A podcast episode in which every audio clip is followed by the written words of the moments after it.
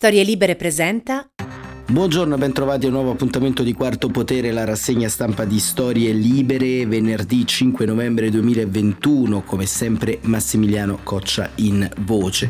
L'ultimo giorno di questa settimana corta, corta perché lunedì appunto abbiamo fatto come molti di voi un giorno di eh, sosta e corta perché diciamo, è stata una settimana un po' spezzettata tra tanti argomenti, tante eh, piccole emergenze, tante microaggressioni all'interno della politica e eh, tanti eh, diciamo eh, schieramenti che si sono eh, in qualche modo contrapposti sulle tante partite in atto dal Quirinale allo scontro interno della Lega al eh, resa dei conti un po' sul DDL Zan all'interno del Partito Democratico e poi sullo sfondo il grande appuntamento della COP26 di Glasgow. e eh, oggi però sui giornali torna a far paura il Covid e torna soprattutto a far paura la cosiddetta quarta ondata perché eh, Repubblica, La Stampa e il Corriere della Sera eh, titolano eh, quasi ad unisono su questa notizia e il Messaggero, eh, il quotidiano di Roma, titola Vaccino ai bimbi entro Natale e tutti ribadiscono insomma in modo abbastanza netto il, eh, l'esigenza, la necessità della terza dose per scongiurare ancora una volta l'aumento della curva dei contagi, ma ci sono oltre eh, ovviamente alla situazione italiana che ancora regge, eh, come avevamo eh, letto e anticipato qualche giorno fa, eh, una serie di eh, paesi europei che ovviamente eh, ci portano proprio all'interno di questa quarta ondata, paesi che fondamentalmente hanno vaccinato poco, hanno vaccinato male, hanno utilizzato vaccini non testati eh, dall'AIFA, eh, dall'EMA, eh, vaccini che ovviamente eh, non sono entrati in circolazione nel nostro paese, ma eh, questo diciamo appare il dato più importante, ovvero l'idea forse che eh, anche gli altri paesi, soprattutto dell'est Europa, si stanno facendo sulla letalità del Covid e soprattutto sulla idea che i paesi forse più industrializzati eh, stanno eh, immaginando che eh, la pandemia è davvero un affare globale, cioè non serve più, non serve almeno più eh, vaccinare e contenere i contagi dentro casa propria, ma eh, occorre eh, fare uno sforzo più globale. Ed è proprio l'EMA, eh, come ci riporta Repubblica, che annuncia eh, la quarta eh, ondata che eh, appunto sta investendo l'Europa. L'EMA siamo alla quarta ondata, terza dose, lo sprint di figliuolo, un articolo di Alessandra Ziniti che ci porta all'interno della eh, della quarta ondata Covid in Europa. L'Europa è in piena emergenza e in piena quarta ondata, lo certifica l'EMA. L'Organizzazione Mondiale della Sanità teme altri 500.000 morti entro febbraio e quasi 6.000 contagi di ieri Italia, i mille in più della settimana precedente, confermano un trend in costante peggioramento, anche se il nostro paese, con l'86,4% della popolazione over 12 vaccinata, con almeno una dose, è uno dei pochi dove la pandemia resta ancora sotto controllo. Dobbiamo accelerare sulla terza dose, che è un pezzo fondamentale della strategia per alzare il livello di protezione, soprattutto nei più fragili, dice il ministro della Salute Roberto Speranza, e l'input arrivato dal governo al commissario per l'emergenza Figliolo va in doppia direzione correre appunto con le terze dosi che stentano a decolare visto che al momento sono uno su tre dalla platea individuata è presentata dal medico o negli hub per ricevere il booster e continuare ad insistere con le prime nei confronti dei 7,5 milioni di italiani che ancora resistono per evitare che arrivi in Italia la cosiddetta pandemia dei non vaccinati, un rischio che il nostro paese potrebbe correre secondo il presidente del CTS Franco Locatelli. A Trieste solo nelle ultime 24 ore i contagi sono triplicati con un focolaio di 150 casi tra i Novax.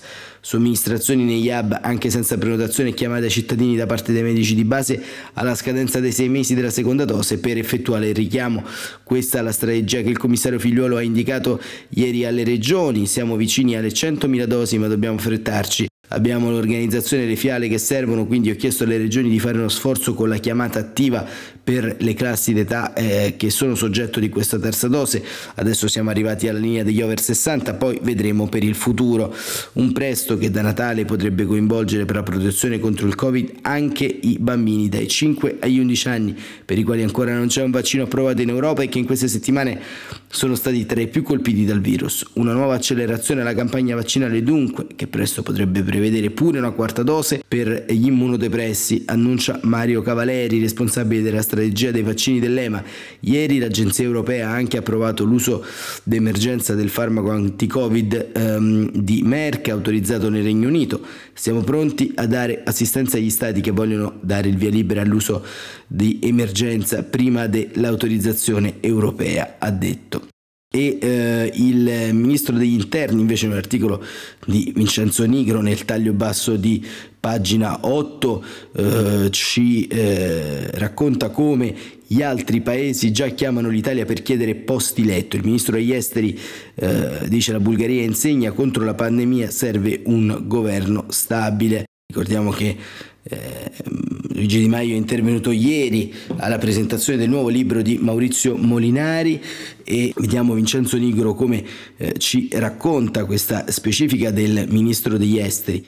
È il Covid e la lotta delle democrazie e delle autocrazie mondiali al coronavirus l'ultima poderosa sfida del grande gioco della geopolitica. Il confronto che a livello globale parte dalla sfida tra gli Stati e Cina e scende giù per i rami ha una dimensione sanitaria decisiva. La pandemia ha cambiato definitivamente la politica internazionale e di questo parla soprattutto il ministro degli esteri Luigi Di Maio quando interviene alla presentazione dell'ultimo libro del direttore di Repubblica Il campo di battaglia. Di Maio conferma che l'allarme in Europa sta raggiungendo livelli altissimi per il Covid. Vi posso dire, afferma che alcuni ministri degli esteri hanno già iniziato a telefonare e ci chiedono se potranno avere il sostegno con i nostri ospedali e i nostri posti letto se la situazione dovesse peggiorare. Il ministro cita la situazione di un paese dell'Unione Europea che sembra essere in grande difficoltà, la Bulgaria che continua ad essere in crisi politica e che non riesce a trovare un governo stabile dopo continue elezioni. Non avere un governo, autorità stabili, ha un influsso diretto sulla lotta alla pandemia. Questo ormai è chiaro, dice Di Maio. Il ministro alla Galleria Alberto Sordi di Roma presenta il libro di Molinari e arriva dalla discussione in Consiglio dei Ministri. Ci sono persone che hanno paura del vaccino e noi con quelle dialoghiamo. Man mano che andiamo avanti cercheremo di estendere lo strumento del Green Pass il più possibile per arrivare al 90% dei vaccinati, estendendo rapidamente il ricorso alla terza dose. Il libro di Molinari descrive la nuova situazione geopolitica in cui si è venuta a trovare l'Italia al centro del confronto tra Stati Uniti e Cina, fra democrazie e autocrazie, che proprio nel Mediterraneo, innanzitutto la Libia, scaricano il grosso delle loro sfide potenziali ed effettive. La vicenda pandemia per il momento ha visto vincere l'Occidente perché sui vaccini e sulle biotecnologie la Cina e la Russia sono indietro, dice Molinari, ma questo conferma soltanto che la dimensione sanitaria è ormai entrata a pieno titolo fra le sfide dei protagonisti del grande gioco mondiale. Un riferimento alla politica interna di Di Maio lo fa paragonando l'evoluzione di due partiti populisti che hanno vinto le elezioni nel 2018, Lega e 5 Stelle. I processi di transizione dei due movimenti sono in due stadi diversi. Noi eravamo inseriti nella categoria del populismo, loro nel sovranismo. Dopo questa pandemia tutti abbiamo capito che nessuno si salva da solo, che il metodo è il multilateralismo. Stoccata fine alla Matteo Salvini, lui ha ammiccato spesso sia all'opposizione che adesso al governo ai Novax.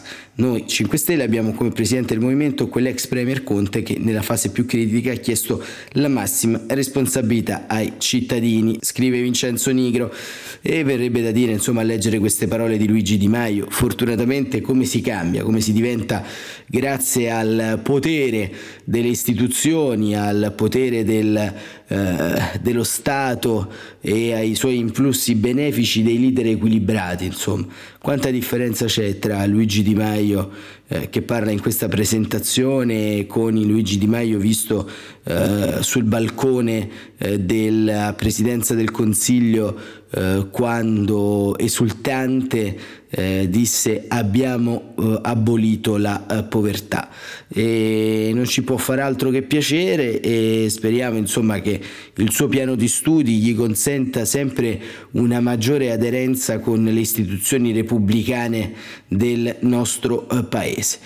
Ma andiamo avanti con le notizie. Perché? Perché oggi c'è una notizia di cronaca giudiziaria, eh, diciamo, sapete, trattiamo sempre con eh, la giusta misura questa serie di inchieste incrociate che poi piano piano arrivano a, a presentarsi un po' tutte insieme, soprattutto in merito a, a, scadenze elettorali, come abbiamo visto. Ma c'è questo articolo di Luca Serranò a pagina 23 di Repubblica che ci racconta l'inchiesta Open che vede coinvolto l'ex presidente del Consiglio Matteo Renzi, Luca Lotti, Maria Elena Boschi, eh, Marco Carrai e Alberto Bianchi. E Luca Serranò racconta eh, che eh, appunto la Fondazione Open eh, ha ricevuto soldi dall'industria del tabacco e eh, nel titolo pressioni sull'ex ministra Lorenzin.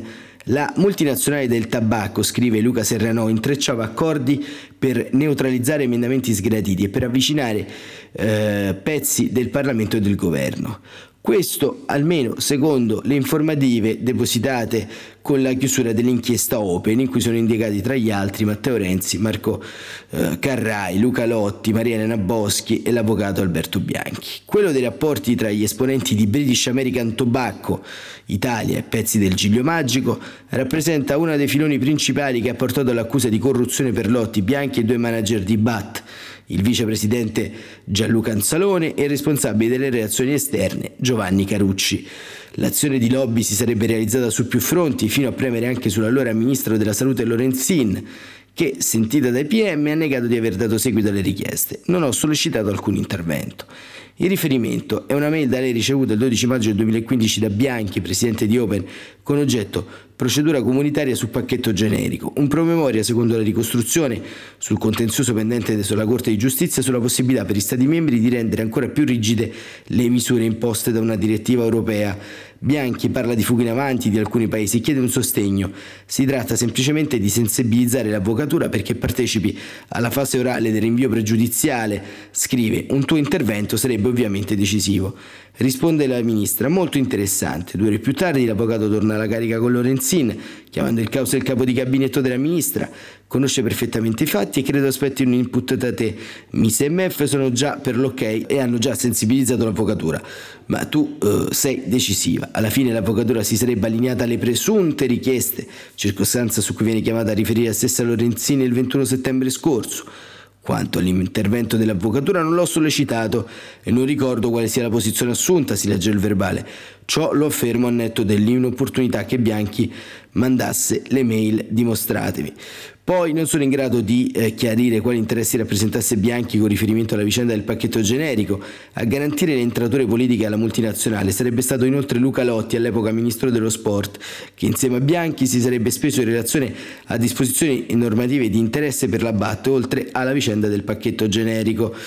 Vengono indicati emendamenti alla legge di bilancio 2016-2017, le utilità ottenute da Lotti e da Bianchi, secondo le accuse, sono da ricercare nell'elargizione di 250.000 euro fatte a Open dalla multinazionale e nella nomina del collegio sindacale dell'azienda di un uomo di fiducia del Giglio Magico, Lorenzo Anichini, già tesoriere, scrive Serranò del Comitato Nazionale Basta un sì. Anichini, non indagato, entra in carica il 26 aprile 2017, ma 20 giorni prima Anzalone sente il bisogno di aggiornare Lotti. Caro Luca, ho appena ricevuto la conferma da Londra della cooptazione di Anichini. Lo chiamo a breve, ma volevo in tempo reale aggiornare te innanzitutto.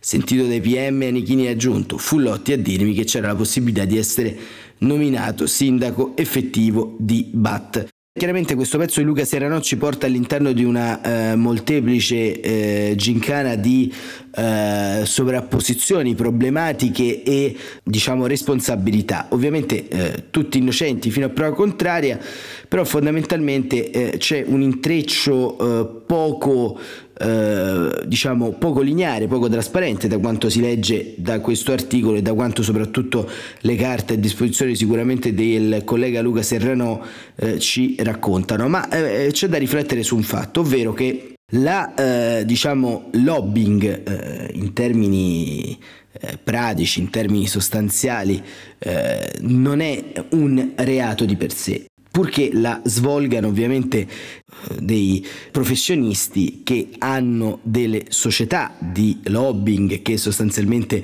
eh, sono registrate in una pubblica anagrafe del Parlamento.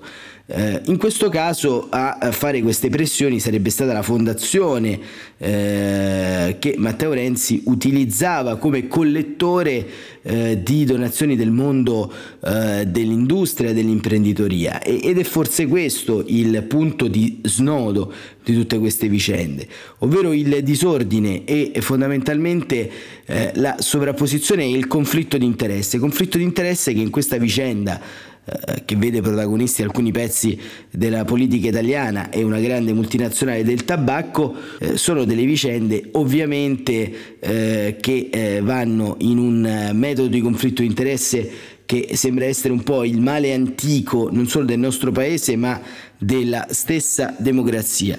Staremo a vedere perché ovviamente quello che eh, emerge da, da, questo spaccato, oltre al, diciamo, alla sovrapposizione di cariche e funzioni, anche una sorta di eh, malcostume abbastanza eh, diffuso, eh, perché ovviamente è giusto fare gli interessi delle proprie eh, aziende, è giusto fare eh, e stimolare il legislatore a eh, superare eventuali problemi relativi alla concorrenza, relativi eh, diciamo al, eh, in generale alle linee guida che riguardano le proprie aziende, però diciamo farlo fuori da quei recinti eh, che eh, sono in qualche modo strutturali e indicati dalla legislazione del nostro paese, beh, eh, quello è chiaramente fuori da ogni eh, diciamo giustificazione. Ma vedremo come andrà a finire anche eh, questa storia eh, storia che eh, ci porta poi immediatamente a vedere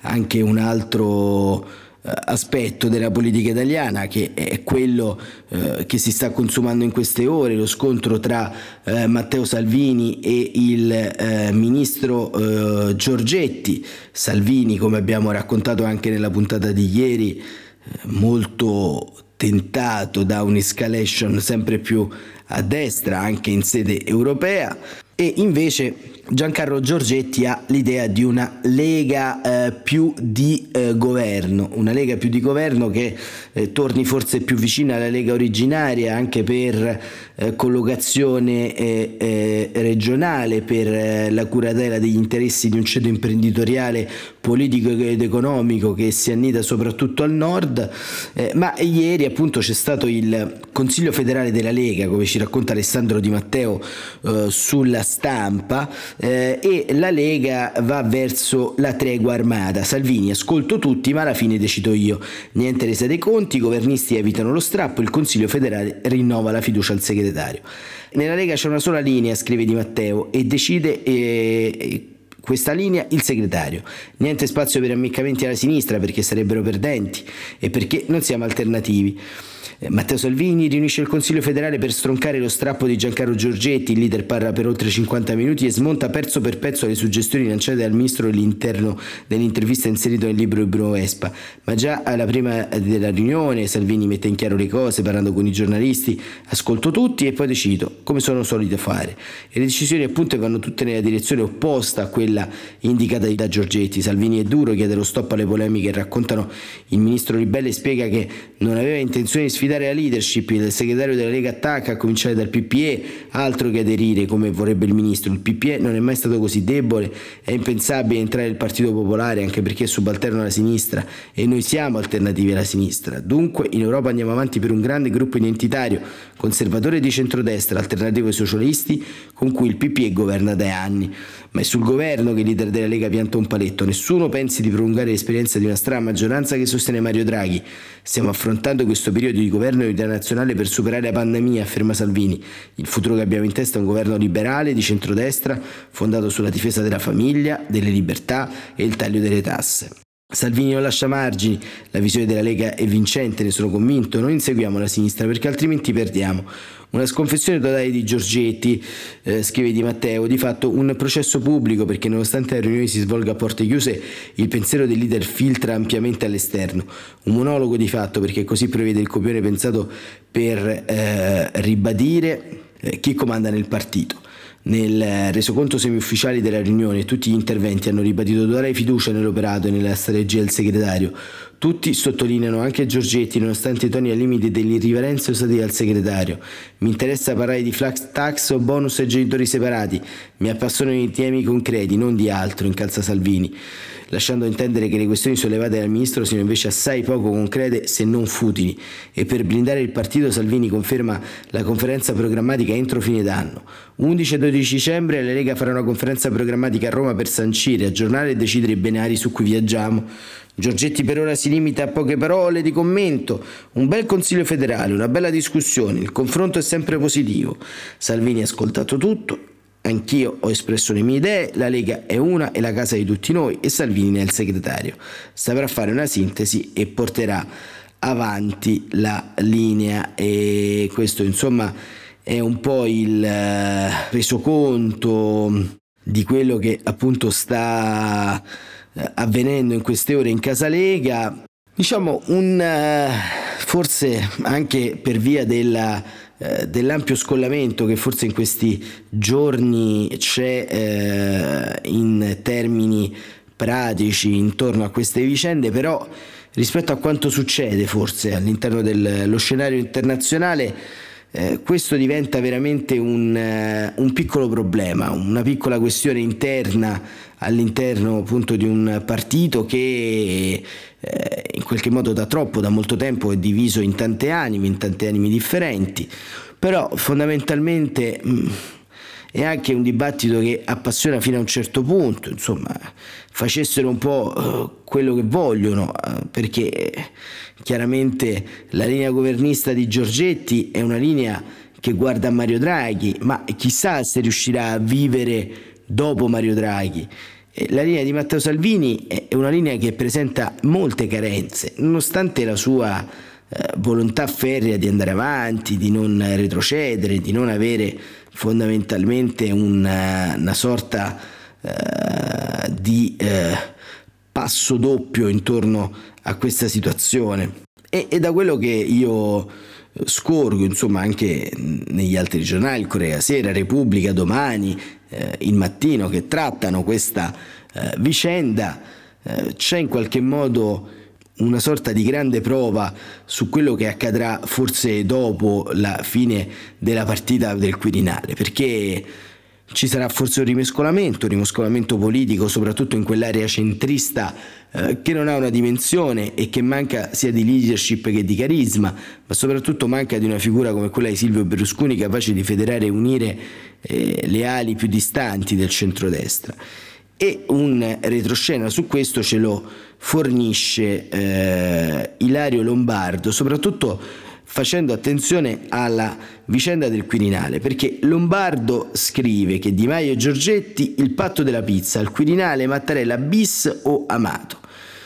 Uh, alla pizzeria da Michele a Roma, Luigi Di Maio e Giancarlo Giorgetti non hanno parlato di quanto è buona la pizza, come il ministro degli esteri va ripetendo cercando di simulare in un sorriso l'evidente bugia. Hanno parlato di Quirinale e di Rai. Il colle però è stata la portata principale del menù. I fattori di incertezza sulla scelta a gennaio del prossimo Presidente della Repubblica sono troppi, interi gruppi parlamentari senza controllo, un orizzonte di ancora un anno di legislatura che strozza le speranze di rielezione di tanti peones e un Presidente del Consiglio, Mario Draghi, che sarebbe il candidato ideale, ma che in tanti vogliono che rimanga a Palazzo Chigi. Chi per gestire la ripresa dei soldi europei, chi perché teme di tornare a votare. Di queste variabili e complicazioni il patto della pizza tra l'ex capo politico del Movimento 5 Stelle Giorgetti si fonda su un obiettivo, garantire la stabilità e fa nulla se i loro leader Conte e Salvini abbiano detto che va benissimo Draghi per il Quirinale. Entrambi concordano su un punto. Sarebbe perfetto, la più semplice delle scelte, se l'attuale capo dello Stato Sergio Mattarella, 80 anni compiuti a luglio, accettasse di rimanere dov'è per un anno per due, per l'intero settennato se vuole. Così Draghi potrebbe completare il lavoro al governo e magari questa è la tesi, candidarsi a guidare la Commissione europea nel 2024 per cambiare il patto di stabilità. Ma nella strategia di Di Maio e Giorgetti è previsto un piano B. Giuliano Amato, l'ex premier e giudice della Corte Costituzionale, è il nome su cui nel 2015 il leader di Forza Italia Berlusconi pensava di avere un accordo con Matteo Renzi, prima che l'allora Presidente del Consiglio e segretario del PD verasse su Mattarella. Oggi Amato, 83 anni compiuti, potrebbe contare su un sostegno trasversale e secondo Giorgetti dovrebbe andare bene a Salvini, proprio perché il centrodestra lo considera un profilo di garanzia. Mattarella invece, dicono leghisti, Di Maio va convinto perché al momento nessuno intravede un cedimento nel suo proposito di lasciare il Quirinale. Il Presidente considera la rielezione una forzatura costituzionale che già è costata troppo al suo predecessore Giorgio Napolitano. È anche vero però che quel precedente dà forza alla teoria di chi vuole il bis di Mattarella. Di fronte a uno stallo delle istituzioni e al conseguente caos nel pieno della pandemia, il capo dello Stato non farebbe un sacrificio se tutti o quasi glielo chiedessero? Sono le domande che si fanno Giorgetti e Di Maio interessati anche ad evitare che Draghi venga bruciato nel voto segreto in Parlamento. Un assaggio di caos in effetti c'è stato con il voto di DL Zan e sempre in Senato con la scelta del capogruppo del Movimento 5 Stelle. Dopo il primo tentativo finito in parità tra uscente Licheri, indicato da Conte, e Mariolina Castelloni, leader ha chiesto ottenuto dal primo un passo indietro, un gesto, detto l'ex premier, che serve a preservare l'unità contro chi ci vuole divisi. Fare in modo che Draghi e Mattarella eh, rimangano dove sono sarebbe l'operazione preferita dall'Europa e dagli alleati americani, come sanno benissimo Di, eh, Di Maio e eh, Giorgetti. Di Maio spinge in questa direzione, lo prova la freddezza con cui ha accolto l'endorsement quirinalizio di Conte a favore dell'attuale Premier. Su questo poi con Giorgetti c'è anche un po' di gioco delle parti e così se il leghista dice che con Draghi al colle ci sarebbe un presidenzialismo di fatto, il Grino ribatte che è solo una provocazione. In realtà Di Maio considera Giorgetti un ottimo stratega ed è a lui, a Dario Franceschini, un altro kingmaker dietro le quinte del PD, che il ministro degli esteri presta grande ascolto, anche quando a sorpresa tra un trancio di pizza e l'altro appare il nome di Giuliano Amato.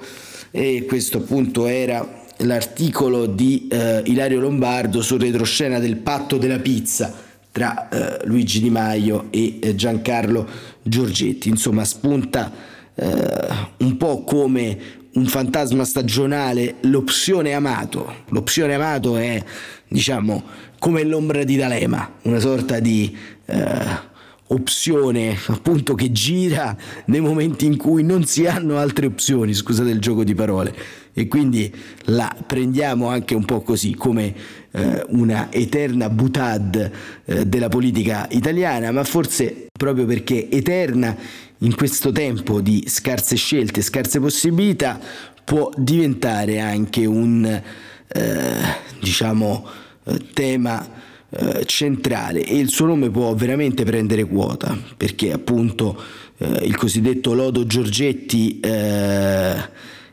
eh, Di Maio può diventare un lodo che rassicura gli Stati Uniti, rassicura i partner internazionali, l'Europa e dà forse quella stabilità di cui al momento il paese ha bisogno, ma staremo a vedere, soprattutto staremo a vedere cosa vorrà fare il presidente uscente Sergio Mattarella che ha più volte ovviamente eh, declinato, come abbiamo anche letto, l'invito a eh, diciamo andare eh, verso un modello napolitano. E eh, c'è ancora un po' di tempo, eh, abbiamo ancora qualche minuto per andare a eh, vedere anche due interviste per quanto sta eh, accadendo invece al vertice del clima di Glasgow, due interviste sempre sui temi della COP26. Il, la prima è un'intervista di Brenna Brexler al leader ugandese del Black Fire Future Vanessa Nakete, la crisi del clima aggrava le disparità, gli africani esclusi dalle eh, decisioni. E quando ho iniziato la lettura del nuovo libro di Vanessa Nakete, scriva Brenna eh, Brexler, A Bigger Picture HarperCollins, non ho colto immediatamente il nesso tra il titolo e l'occasione in cui avevo conosciuto l'ambientalista ugandese. Eravamo il eh, gennaio del 2020 eh, al World Economic Forum di Davos in Svizzera. Nakete insieme ad altre quattro giovani attiviste si erano presentate per sollecitare i capi di Stato e di governo ad affrontare seriamente la eh, questione climatica. Ma quando fu pubblicata la notizia dall'API che si accorse che Vanessa Naked era stata tagliata fuori eh, dalla foto, successe il finimondo. Mentre guardavo quell'immagine, scrive la 24enne Naked nell'introduzione del nuovo libro, non riuscivo a non pensare al fatto che delle cinque donne che erano state fotografate io ero stata l'unica non europea e l'unica di pelle nera. Mi sono accorta che non avevano ritagliato ed escluso solo me, avevano ritagliato ed escluso un intero continente Eh, continua eh, Brianna Brexter che, eh, a scrivere che l'Africa è responsabile soltanto del 3% delle emissioni globali. E Nakade dice le diseguaglianze che già esistono sono aggravate dalla crisi del clima che abbandona ai disastri climatici un numero molto superiore di africani, di comunità indigene e di popolazioni di colore. Spiega, sono queste le vittime che si ritrovano a subire in prima linea i disastri climatici, inquinamento atmosferico e idrico, ogni genere di sfruttamento. Tuttavia le chiedo quante di queste persone in prima linea saranno presenti alla COP26 e, e, quindi eh, la Rachete risponde: Non siamo stati ancora inclusi negli organismi decisionali, non dettiamo ancora le regole, non abbiamo ancora i voti per stabilire se si continuerà a finanziare i carburanti fossili o se adotteranno i cambiamenti necessari. Naghete scarta decisamente tutte le soluzioni più fantasiose e chimeriche per intervenire sul clima e preferisce concentrare la sua attenzione sul modo in cui le singole comunità si mettono alla ricerca di soluzioni e introducono i necessari cambiamenti. Guardiamo alla luce che brilla adesso, nel presente. Nakete ribadisce che eh, eh, trova nella fiducia del genere umano la sua principale motivazione. Credo che gli esseri umani troveranno la forza di vincere questa battaglia. Grazie alle loro azioni, credo in un mondo sostenibile. E questo appunto era l'attivista ugandese del Friday for Future e c'è un'altra intervista interessante di Alessia Rastelli a Jonathan Safran Foer, lo scrittore statunitense, Stati Uniti e Europa in grande difficoltà, chi lotta dico cambiare strategia, basta soldi a chi distrugge l'ambiente. E la uh, Alessia uh, Rastelli domanda ehm, a Safranfo sembra già proiettato al post COP26, immaginando un nulla di fatto comunque nessun passo decisivo. Non vedo che, eh, dice eh, Safranfo, chi possa guidare la trasformazione potrebbero farlo gli Stati Uniti, non tanto per una leadership morale per ora, che per ora non abbiamo, quanto per le dimensioni dell'economia, i comportamenti e le pratiche. Ma il nostro paese sta cadendo a pezzi, non si riesce a far passare leggi su cui tutti sembrano d'accordo, figuriamoci su un tema che ancora divide come la crisi climatica. Senza contare che Trump potrebbe tornare alla Casa Bianca, perciò è difficile guardare la COP26 senza pensare a una farsa, a una performance performance. Dopo un avvio difficile, eh, dice e chiede Alessia Rastelli, eh, le assenze di Putin e Xi Jinping si sono raggiunti alcuni accordi su ambiti specifici, ad esempio ridurre il 30% le emissioni di metano entro il decennio, ma Cina, India e Russia non si sono impegnate. È un tema quella delle emissioni di questo gas serra che lei affronta in entrambi i libri sui cambiamenti ambientali. E Safranfo risponde: È positivo che i governi pensino di controllare, ma è assurdo che lo facciano senza parlare dell'allevamento intensivo, che è tra le principali cause. Negli Stati Uniti questa fonte, proprio nella misurazione delle emissioni di metano, è addirittura ignorata. Si tratta di un confronto disonesto con la scienza, un atteggiamento di cui ormai è responsabile non solo la destra, ma anche la sinistra. E in conclusione di questa intervista, Safran Fo eh, risponde alla domanda di Alessia Rastelli. I suoi libri hanno contribuito a sensibilizzare sull'ambiente. Tornerà sul tema? Quando ero più giovane mi facevo guidare dall'ispirazione artistica, ora sento anche la responsabilità. Voglio anche io fare delle scelte giuste per la mia famiglia, per la comunità umana, per il futuro, ma non sempre so come. A volte questo mi rattrista, a volte mi fa arrabbiare, a volte mi rende determinato.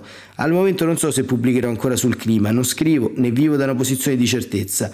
Parto da domande e problemi da esplorare. E leggetela poi un po' tutta questa intervista sul Corriere della Sera, molto bella e mai banale, a Jonathan Safran eh, che ricordiamo in Italia è pubblicato da eh, Guanda e sarà in Italia il 20 novembre per un'anteprima della rassegna più libri più liberi.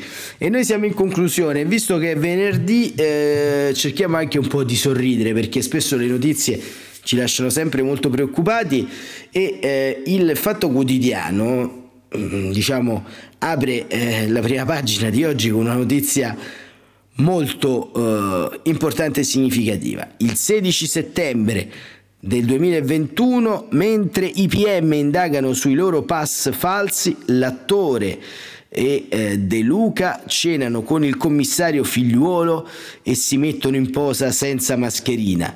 Figliuolo a cena con Pippo Franco e il medico del pass Fasullo. A pagina 9 l'articolo di Vincenzo Bisbiglio e Giulia Rodano. E eh, in prima pagina campeggia questa foto con il medico eh, che emette, eh, secondo la magistratura, i pass falsi, il generale figliolo senza la giacca con eh, il, eh, l'ostentazione delle varie medaglie per le campagne eh, svolte, e Pippo Franco che sorride. E così, con questa notizia che rende attuali tanti adagi di Ennio Flaiano, ovvero che la situazione eh, è grave ma non è seria e che soprattutto con aria da commedia americana sta finendo anche questa settimana, con questa splendida immagine di un medico che fa i pass falsi, un generale del punto della vaccinazione e un attore del bagaglino finisce quarto potere per questa settimana. Augurandovi un buon riposo e un buon fine settimana, ci torniamo a uh, riascoltare lunedì come sempre alle 7.45. Buon fine settimana davvero a tutti.